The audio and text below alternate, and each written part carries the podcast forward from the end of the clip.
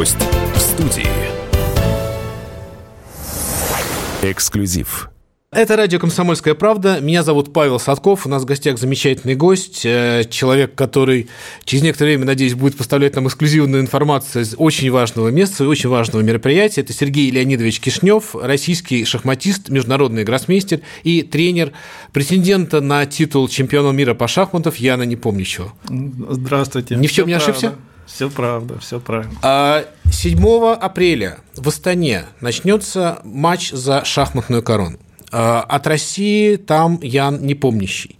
Человек, за которого мы, конечно, будем переживать. У него э, серьезный соперник. И, честно говоря, то, что матч состоится по нынешним временам, когда все отменяется, ну, лично для меня ну, легкое удивление вызывает. Вы, во-первых, уверены ли, что он состоится, есть ли у вас уверенность? И, во-вторых, что вы от него ждете? Я считаю, что матч уже на 95% состоится, потому что даже юрта воздвигнута, где они должны играть, и оборудована. И... Юрта, то есть это будет уже... Да, матч будет проходить в юрте. И оба участника уже там. Мне трудно представить, что должно случиться, чтобы матч отменили. Ну и я уже волнуюсь, у меня мурашки по коже. Уже я ощущаю жар, жар будущих сваток. Уже переживаю матч за шахматную корону – это штука ну, абсолютно легендарная, и мне кажется, даже люди, которые не увлекаются сильно шахматами, понимают, насколько это такая совершенно запредельная, э, космическая, я бы сказал, история. И я понимаю, что подготовка к ней – это, наверное, к нему, к этому матчу, это вообще ну, огромный, невероятный труд. Но я хочу напомнить нашим э, слушателям о том, что чемпион мира действующий Магнус Карлсон из Э, отказался выступать, э, защищать свой титул, да, это называется? Да, отказался. И в связи с этим разыграет победитель турнира претендентов Ян Непомнящий и китайский спортсмен э, Дин Лижень, который занял второе место. Второе на... место, да. да. Некоторые друзья меня поздравили с тем, что Ян стал чемпионом мира, потому что он выиграл турнир претендентов – а Магнус отказался. Но Магнус отказался в такой период, когда еще можно было все переиграть, и официально еще до окончания турнира претендентов было сказано, что пройдет матч между первым и вторым победителем. А так, в принципе, по опыту даже вот преду, по предыдущей истории шахмат, вот Фишер отказался играть с Карповым. Карпов был объявлен чемпионом мира Ничего тут такого нет. Но на самом деле все заинтересованы в том, чтобы сыграть матч. Все заинтересованы. Матч, название 17-го чемпиона мира по шахматам. За более чем столетнюю историю шахмат только 16 человек становились чемпионами мира. Не Сейчас мы знаем новое, новое, новое имя впервые за 13 -го года, получается, да? Да, да. Фантастика. Вы знаете, когда в фильме «Чемпион мира» решили показать, как происходит эта умственная война между Карповым и, э, и Корчным. Вот это ощущение напряжения в кино, по-моему, передать нереально. Там не сам плохой фильм, там есть удачные моменты, но вот этот вот момент мозгового штурма, насколько это действительно выматывает. Вот меня, я понимаю, что на шахматистов страшно смотреть после матчей, на самом деле. Да. Они выжатые, как будто... Это изнурительное событие, изнурительное шахматист должен выдать все во время партии. И, конечно, очень большая психологическая нагрузка, большая. Вообще интеллектуальная деятельность, она требует очень много энергии. Немногие это знают. Те говорят, а что шахматы? Это спорт. На самом деле э, требует больше энергии, чем, допустим, физическая нагрузка. И плюс еще, когда ты несешь ответственность за каждый ход – ведь на самом деле партию проигрывает не тот, кто сделает один, два, три хода, а судьбу партии часто определяют самые плохие ходы. И ты несешь ответственность за каждый ход. Ты должен вложить много энергии в каждый ход. Сергей Леонидович, скажите, а вот роль тренера, понятно, что роль тренера вообще в спорте такая штука, которую можно рассуждать часами, что насколько там важен Тарасов был, там Тихонов или э, Лобановский, да, и сколько было их успеха, сколько там гениальности его игроков. В шахматах роль тренера трудно понять человеку, который не в системе. Вот вы можете объяснить, это, насколько это, сколько процентов успеха, если так можно сказать? Или, может быть, ваше, ваше мнение, предположение? Ой, ну, знаете, здесь есть первый дет, детский тренер, да, угу. то есть это очень важно. Он должен заложить основу, мотивировать угу. шахматиста. Шахматист должен полюбить шахматы. Его роль огромна. Дальше вот тот тренер, который тренер-секундант, он на соревновании – это другая, другая история. Да, да, да. О, чё, о чем мы говорим там? О каком вот Мы именно о человеке, который находится рядом со спортсменом во время турнира. Мы говорим вот понял, про вашу понял, роль, роль хорошо. вашей команды в, в Астане. Здесь Ян уже сложившийся спортсмен, матерый. Он уже прошел огонь, воды э, и медные трубы. В принципе, он самодостаточен, он отвечает за результат. Все остальное это как вишенка на тортик. Можно чуть-чуть добавить. Недавно мне вот мой товарищ, который как раз э, меня и просил заниматься с Яном, он сказал, вот, вот ты едешь, э, ты можешь добавить 2%.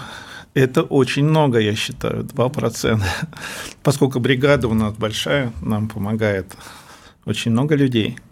Вот, если каждый добавит 1-2%, вот если сейчас, допустим, шансы 50 на 50, а может быть 60 на 40, а может быть, если еще учитывая, учитывать работу психолога, массажиста, повара, это может быть уже 65, понимаете? А может наоборот, если работу плохо сделал, это может пойти в минус, и уже будет 45.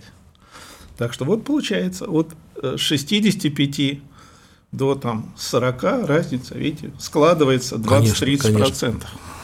А большая команда у Яна, можете сказать, кто в нее входит? У Яна большая команда, как я уже говорил, разношерстная.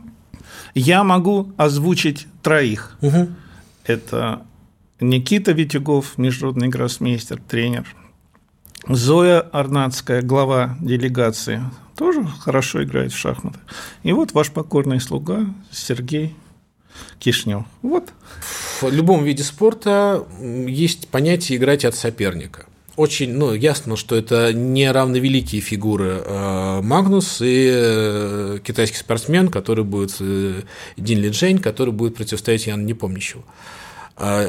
Тактика, построение игры, там, насколько это все зависит, насколько вы изучаете матчи конкретно этого спортсмена? Ну, конечно.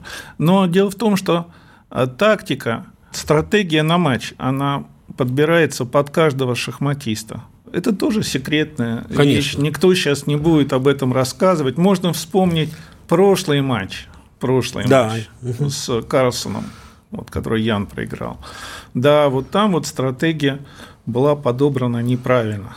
А, то есть вот этот матч 21 года, матч, когда за, в качестве да. президента, да, Ян играл Да, сам. вот там вот. Ну, то тоже, что там было, просто об этом вот лучше сказать в общих чертах. Угу. Ну и подробности не вникать на всякий случай. А, хорошо, но тем не менее, ну, в общих чертах можете сказать, что сейчас представляет из себя соперник Яна, и насколько он силен, и насколько он изменился с момента матча претендентов, когда Ян с ним встречался? Ну, на самом деле все объективно. Карлсон отказался играть матч. Угу. По каким соображениям? Здесь можно только гадать. Но, во-первых, он соучредитель компании «Магнус» учит шахмату. И эта компания была продана за огромную сумму 80 там, с чем-то миллионов долларов, угу. евро, 82 угу. или 83. Ну, кажется, ну, там доля принадлежала, плюс имя. Но он там получил, может быть, по, раз, по разной информации, порядка 30 миллионов.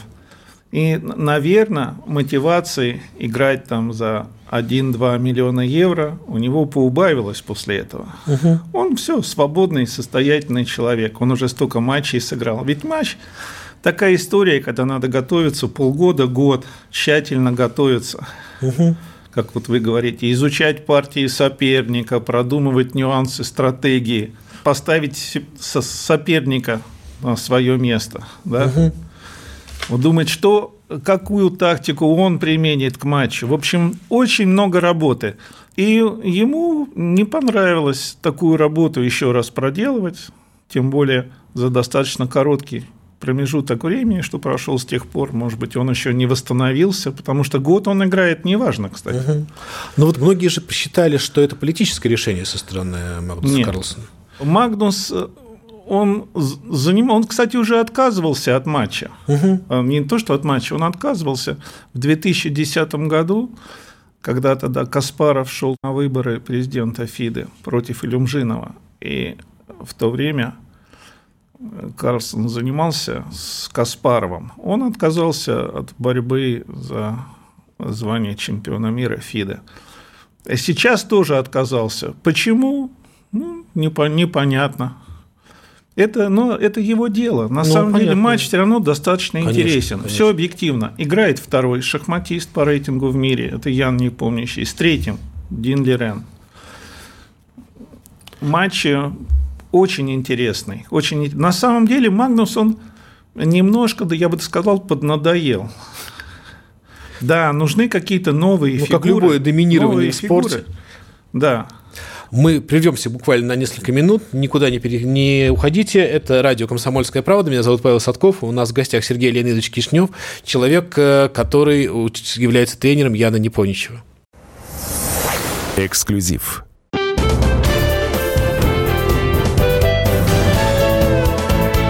Гость в студии.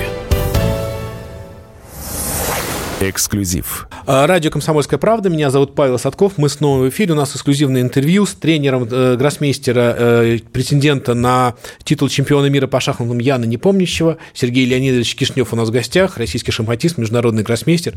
Сергей Леонидович, мы начали говорить э, про Магнусона, про причины его отказа, про уровень матча в связи с его отказом. Да. И я бы, знаете, как, как бы момент уточнил по поводу э, уровня этого матча мотивация запредельная для шахматиста стать чемпионом мира. Да. Ну, то есть выше нет ничего и не может быть. И, как вы правильно сказали, 16 человек всего было чемпионами мира, стать 17-м, это, конечно, войти... Войти в историю. Войти в историю. Притом не только шахмат. А, а вот эта спортивная мотивация у шахматистов часто пропадает, вот того же Карлсона, если не хватило мотивации ему, да, то есть ему неинтересно продолжать э, там эту серию десятилетнюю чемпионскую. Ну, мы, мы не знаем э, его причин. А вот это, Он их не объяснял, Они да, могут быть это? разные. Здоровье, понимаете. Угу. У кого-то причины отказа могут быть, вот как вы говорите, политические. Да? Угу. Их может быть э, много, но для меня этот матч, он не стал менее интересен. Угу. Конечно, для Яна Э, Магнус является сейчас идеальным раздражителем. Например, был такой интересный матч по шахматам Фишера, который эти шахматы отличаются от обычных только тем, что там фигуры э, ставят немножко такой в рандомной последовательности по жребию. Угу. Жребие определяет, но пешки стоят как пешки, а остальные фигуры, они меняются местами для того, чтобы Э, гроссмейстер не мог с компьютером подготовить дебютные варианты, и чтобы играли не компьютеры друг с другом, а люди в чистом, в чистом виде. И вот был такой матч в полуфинале первенства мира по шахматам Фишера, непомнящий Карлсон. Непомнящий проиграл первую партию. Матч был из четырех партий, а остальные три выиграл в разгромном стиле. Ну, четвертую там уже Карлсон играл на победу, угу. отказался от ничьей и проиграл. А вторая и третья партии просто, просто были прекрасны. И да, в течение вот э, больше года Ян именно против Карлсона показывал хороший результат. Хотя это ни о чем не говорит, ни о чем. Каждый раз это да. с чистым И вот вы тоже спрашивали, как Дин Лерен, как он готов. Да, а да, мы да. не вот знаем, как он готов. Я, кстати, с Яном ездил в Китай на турнир в Даньчжоу угу. на Хайнане, где-то 2016-2017 год. И в первом туре он играл с Дин Леженем, обыграл его и занял первое место на, на турнире, хотя там жара была фантастическая. Там вот я и понял, что такое китайские шахматы. Ну, во-первых, вышел на матч китайский шахматист. Это прекрасно, потому что в Китае там шахматами интересуются, допустим, 1%, да? Один. А это уже 10 миллионов, понимаете? Насколько я разбираюсь э, да, в да, счете. Да, да. Это уже огромная цифра. а сколько детей, понимаете? То есть уже там будет 10 от 10 миллионов следить за шахматным матчем. Это же прекрасно. Безусловно, безусловно. Это прекрасно. Потом этот матч, чем еще хорош? Мы не зависим от Запада. Был бы матч с Карлсоном. До последнего дня мы бы думали, согласиться, не согласиться, что скажет Байден, что скажет там, не знаю. Ну, да, для провокации открыто багров да, да, окно. Да. Или скажут, а вот скажи то-то. А здесь все личное дело нас э, с китайцем. Угу. Ну, еще есть Фида во главе с Дворковичем, который угу. все, значит, это придаст огранку всему. Угу. То есть мы, мы мало зависим от э, западников, и это прекрасно. Ну, это прекрасно, в данной ситуации вообще великолепно. А вот вы сказали про 10 миллионов э, условных, нами с вами высчитанных сейчас э, да, да. любителей. Ну, это как минимум, как я сказал, 1%. Да, любители а шахмат. Китайцы ведь еще никогда не владели короной, представляете, они любят, вот если мы вспомнили Олимпиады, они даже в тех видах спорта, где они вообще до этого там, ну, да, минимально них... участвовали, они занимали первые места. Как?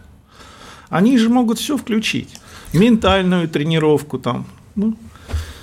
И Китай, он, как Советский Союз раньше, поддерживает своих спортсменов, которые могут добиться исторического результата. А этот, как мы с вами видим, первый китайский шахматист может стать чемпионом мира. Я читал книгу Артура Переса Реверт, мастера детективов. Он такой человек, э, увлекающийся шахматом, у него сейчас много творчества вокруг шахмат. И есть книга небольшая, не самая лучшая, но тем не менее про матч за выдуманного советского гроссмейстера с армянской фамилией, ну, понятно, что намек там в том числе и на Петросяна, а, против американского э, шахматиста. И это абсолютно детектив, то есть э, закрытые дома, ну, и у я нас, знаю, и у них. Книга, да, да. я не читал. Но она не самая сильная, но он, он великий автор, хороший, ну, да, да в любом да, случае. известный. И у меня складывается впечатление, что и плюс матч чемпиона, э, фильм «Чемпион мира», он тоже поддерживает вот эту историю какого-то противостояния разведок и так далее. Как это все будет проходить в реальности? Вы себе представляете, вы сказали, что матч в юрте, но насколько закрыты гроссмейстеры, насколько действительно вот эта секретность, насколько штабы закрыты друг от друга? Вот э, многие спрашивают, а вы не боитесь раскола, например, да, да, раскола? Да, да. А, ну а что бояться раскола? Если будет, допустим, разъединение, потом будет объединение, ничего страшного, там так, сяк, всегда так было. За разъединением идет объединение. Потому что вот шахматы, реально они объединяют. И самые тяжелые моменты, вот был там радиоматч СССР США, угу. понимаете? Всегда были какие-то контакты. А вот чего надо бояться? Надо бояться читерство. Угу. То есть перед шахматами стоят новые вызовы, новые угрозы. Вот Карлсон, например, играл сейчас в Америке соревнования. Не помнящий, кстати, тоже угу. играл. Вот, там 10 сильнейших шахматистов мира играют, называется Сингфилд Кап. Каспаров курирует это дело. Вот. И неожиданно они включили десятым участником Нимана. То есть это Ниман – такой шахматист, Хансов, который официально признавался, что на турнирах онлайн он часто использовал помощь там, компьютера. Признанный читер. И угу. вот организаторы включили его в такой супер турнир. И он черными, значит, обыграл Карсона. Карсон сказал большое спасибо, я все понял. Поэтому выбирайте, либо он играет в турнире, либо я. И он спрашивает, а почему вы отказываетесь? Он говорит, ну вот я смотрю, а Ниман такой симпатичный, такой угу. кучавенький, 20-летний мальчик, и он обыграл, значит, в Эншпиле Карлсона, в его любимые стихи. Угу. Он его как мальчика, значит, э, принял. И Карлсон говорит, выбирайте. Организаторы вот, сказали, простите, ну, можно я уточню? То есть да. это, вот было, это шахматный матч, он не был онлайн, да? Вот, вот они друг друга Это живой матч, живой. А как его можно чувствовать? То есть у него же во главе это то, что на, из компьютера? Ну, сейчас сейчас да, я да. продолжу, да, мы да, вернемся уже да, да, да. Ага, бы, ага. к возможной методике. Да. И организаторы сказали, а как вы можете доказать? Как угу. вот вы можете доказать? Он говорит, понимаете, я сыграл там тысячи партий. Я все, я все это чувствую. Сидит игрок, он не напрягается, сидит такой расслабленный, угу. делает какие-то ходики и просто меня уносит, сметает. И он меня обыграл. Они сказали, нет, мы так не можем, надо доказать. Он говорит, хорошо, и выбыл из турнира. Понимаете, скандал. то есть Карлсон, да, да, да, выбыл из турнира. Ниман, а что ему терять? Он подал на Карлсона в суд на какую-то смешную сумму 100 миллионов долларов. Обалдеть. Понимаете? Угу. Суд еще, суд еще не прошел. И теперь этот Ниман, он вроде как бы герой. Угу. Вот сейчас не помню, еще играл на турнире в Дюссельдорфе перед э, матчем, такой тренировочный турнир, хотя очень сильный, там играли сильные гроссмейстеры. И тоже организатор, он решил может быть, пригласить Нимана. Ну, не знаю зачем, не помнящий был бы взбешен, конечно. Он справедливый парень, он справедливость. И Ниман такую сумму за участие потребовал организатору. Тот говорит, нет, спасибо, мы лучше кого-то пригласим а другого. Итак, читерство. Теперь вернемся к методике. Да. Как получить ход? Если раньше первые, первые читеры, они были немножко наивные, они бегали в номер, где был установлен, то есть пока соперник думает, ты бежишь в номер, смотришь как компьютер, там, что, смо... угу. что, что тебе говорит, и делаешь ход по компьютеру. Потом начались легкие ухищрения. Ну, например, один тоже известный читер. Он уже придумал оригинальную методику. Он телефон значит, прятал э, в пакет целлофановый, топил в бачке унитаза, угу. смотрел, какой соперник делает ход, значит, бежал туалет, ну или там угу. двигался в сторону туалета, доставал телефон, делал ход, телефон ему говорил, вот так вот. Угу. И он, значит, опять все это топил в бачке и бежал, делал ход. Угу. А как его поймать? Значит, вот, там тоже, тоже не так просто. Установили камеру, в туалете, что, кстати, для Франции, я бы сказал, не так без, безоблачно, угу, правильно? Устанавливать ну, да, там в туалете да. видеокамеру, надо, наверное, какие-то сверхразрешения получать. Вот. А теперь еще, теперь, значит, у нас появились всякие микронаушники. То есть ты можешь где-то спрятать а, наушник, да?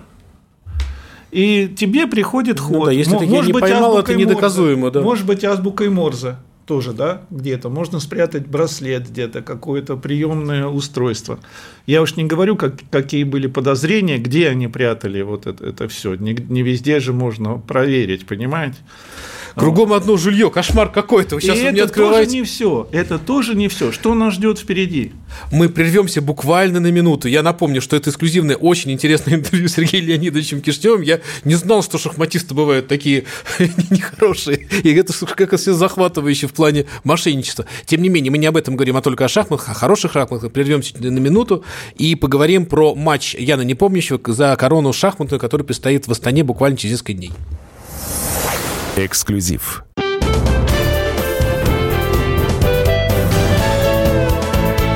Гость в студии. Эксклюзив. Радио «Комсомольская правда». Меня зовут Павел Садков. У нас в интервью эксклюзивное с Сергеем Леонидовичем Кишневым, российским гроссмейстером, международным гроссмейстером, э, тренером Яна Непомнящего. Мы говорим про грядущий чемпионат мира по шахматам, матч за шахматную корону, э, где Ян Непомнящий принимает участие. И мы очень интересно говорим просто про те опасности, которые грозят шахматам, в частности, читерство и мошенничество, которые некоторые гроссмейстеры себе позволяют. Да. Вот. Итак, гомункулусы, угу. вот что нас ждет, понимаете, будет такое объединение. Мы человека, говорим про то, что возможно, да, возможно, чипы человеку. Сейчас да. же говорят, и я не знаю, сколько реально будет матчей, угу. ну, честных матчей. Вот угу. я ожидаю от этого матча, что он будет честный, принципиальный матч. Интересно угу. проверить двоих э, ребят, не помнящего, угу. и китайского прекрасного спортсмена угу. Дин Лирена, угу. тоже, тоже отличного спортсмена, как вот они сойдутся и в честной интеллектуальной борьбе определят чемпиона. Это очень интересно. Ну, очень интересно. А, Сергей Леонидович, я знаю, что у команды э, Яна не помнящей даже свое название, не по Тимбум, классное очень название. И я знаю, что ну, команда не может существовать без друзей, без поддержки. Кто поддерживает Ян? У Непа Тим много друзей по всему миру и в самых дальних уголках э, России – но, наверное, самый вовлеченный друг команды – это компания Норникель. и ее президент э, Владимир Потанин. Компания системно поддерживает шахматы как на международном профессиональном уровне, так и детский спорт. Ян сотрудничает с Норникелем уже несколько лет. И благодаря этой поддержке команде Яна удалось подготовиться на высочайшем уровне к матчу за шахматную корону в Дубае в 2021 году, турнире претендентов в Мадриде в 2022 году и к чемпионату в Астане в 2023 году. И это не шутка, он к Дубаю тоже был готов блестяще. Просто дело в том, что не всякая подготовка выстреливает, когда надо. Это имело, знаете, такой отсроченный эффект. Угу. То есть он подготовился, работа была сделана, но он не смог ее реализовать. Но на следующий год это дало свои плоды. Но я понимаю, что не только же да, партнерство вот с Норникелем связано с финансированием, да, это же не только деньги. Да, но для Яна, Ян человек очень эмоциональный. Угу. И у него часто, вот со многими чиновниками, у него складываются плохие отношения. Я приведу пример. Вот 2010 год, когда я только начинал знакомиться с Яном, даже не скажу заниматься, президентом Российской Федерации шахмат был Дворкович. Угу. И он понимал, он сам это говорил в интервью, что Ян, он будущее российских шахмат. А вот тренер олимпийской сборной, он не только это не понимал, он даже не включил, или, может быть, понимал, что еще хуже, но он Яна не включил в олимпийскую сборную России. В пять человек Ян не попал, он попал шестым. Понимаете, Яну нужна эмоциональная поддержка. И вот Норникель, он дает эту эмоциональную и психологическую, поддержку. видимо, да, еще такие. И тандем Норникеля и Непотим уже принес ощутимые результаты. А самое главное, удалось наладить системную аналитическую работу по подготовке к важнейшим турнирам с, привлеч... с привлечением высокотехнологичных систем компьютерного анализа. Ну, а также было уделено время и психологической, угу. и физической подготовке. Ну и мы рассчитываем, что это партнерство в будущем принесет большие результаты. Да, очень хочется в это верить. Сейчас хорошее отношение к шахматам, что говорить. И в школах, на самом деле, даже вот говорили, Госдума ввести обязательные уроки шахмат. Я как бывший учитель против обязательных уроков, потому что мне кажется, что это любая обязаловка убивает хорошее дело.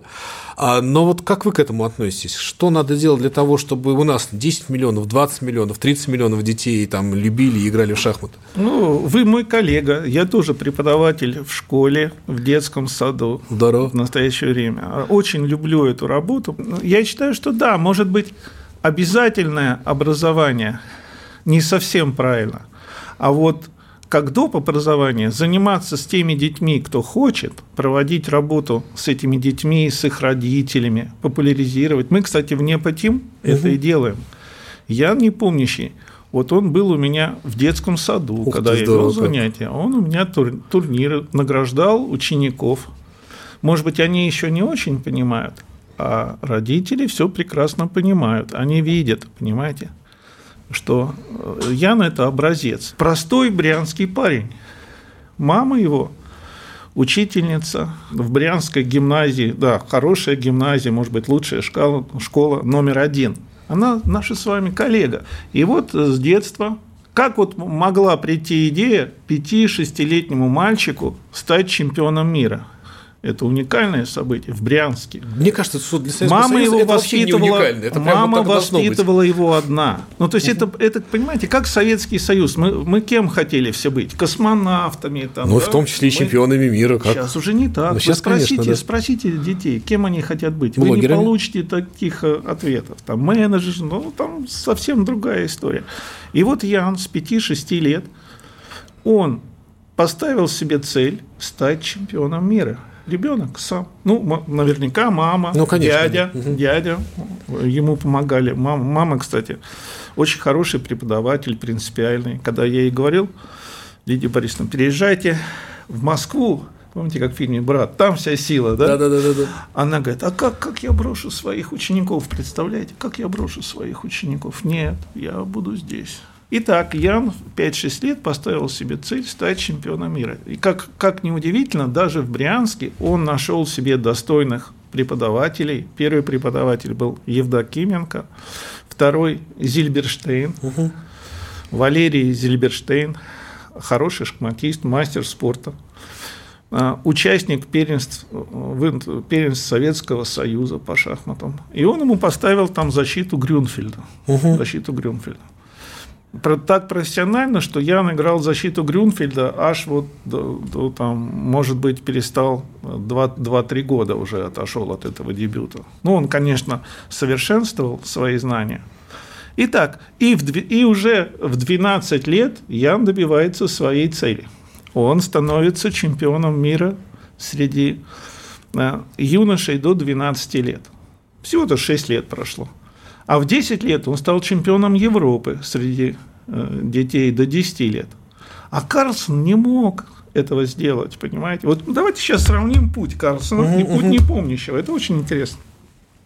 Итак, Ян уже в 10 лет признанный шахматный талант ну, для меня он гений, но будем так оперировать более скромными словами. Карсон, э, тоже я слушал его интервью 20-минутное, он сказал, в это время я вообще не мог победить ни одного российского шахматиста, потому что у нас на такие турниры, как Первенство мира, отправляли лучших из лучших, таких the best. И вот он, когда с ними встречался, как и с Яном, я, значит, его значит, обыгрывал. У них был случай, они встретились на первенстве Европы среди юношей. Оба играли неудачно. Ян обыграл Карлсона в последнем туре, он занял третье место, что для него провал. Ну, а Карлсон вообще там какой-нибудь там нацатое, угу. никакое. Вот. И Ян стал там, бронзовым призером, но это не считается. У нас считается только первое место. Первое. Первое. Второе уже не считается. Второе – это провал. Все, езжай домой, отдыхай мы тебя больше не пустим никуда. А Карлсон в юношеских шахматах себя так ярко не проверял. Но, тем не менее, уже в 13 лет, несмотря на отсутствие званий э, в юношеских первенствах мира, приходит компания Microsoft, уж я не знаю как, угу. и ему финансируют годовое турне вместе с папой э, по всем турнирам. Папа его, кстати, был очень сам был шахматистом достаточно сильным и очень умным человеком. У него была интересная теория. То есть мы должны э, научить Карлсона всему до, ну, в юношеском возрасте, в тинейджерском возрасте, до 15-16 лет, пока он не занимается, пока девочки не стали ему морочить голову. Вот. Итак, Потом, значит, через год Карлсон занимается с Каспаровым. Угу. Представляете, там ну, почти уровень, целый конечно. год. Сколько надо денег вообще? Представляете? Не помнящий об этом вообще у себя там в брянских лесах и не мечтает. Какие такие супер гроссмейстеры. И, короче, это все дает ему такой рывок, угу. что в 20 лет уже, в 20, он становится шахматистом номер один по рейтингу не помнящего обгоняет на 20 очков. То есть вот мы с вами смотрим западный мир, как готовит своих ну, да, да, да, и да, Россия. А в России не помнящий, он немножко топтался на месте с возраста 16-20 лет. Угу. Важнейшие годы, на самом деле. Да, важнейшие годы для формирования. Конечно, в любом Вообще, виде спорта. А если бы Карсон был у нас, вот, и показывал такие результаты, да они вообще забыли. Ему не дали бы ни копейки вообще, понимаете? И вот в этом возрасте 12-30 лет он бы ни копейки не получил. Ну, отдыхай уже, все, ты как бы, ну, бесперспективный. Сколько мы таких спортсменов теряем, представляете? На огромном количестве. Ой, Сергей Леонидович, на самом деле я понимаю, что времени, которое у нас на нашу передачу отведено, явно не хватает, но я сейчас попытаюсь подвести итог. Во-первых, у нас в гостях был э, российский шахматист, международный гроссмейстер Сергей Леонидович Кишнев, человек, который входит в тренерский штаб, тренер Яна Непомнящего. Это раз. Второе. 7 апреля, правильно, в Астане, в Казахстане стартует матч за так шахматную точно. корону. Наш спортсмен Ян Непомнящий будет выступать, э, и будем очень надеяться, что завоюет шахматную корону. Стучим по дереву, понимаем, что это спорт, здесь может быть все что угодно, но очень болеем.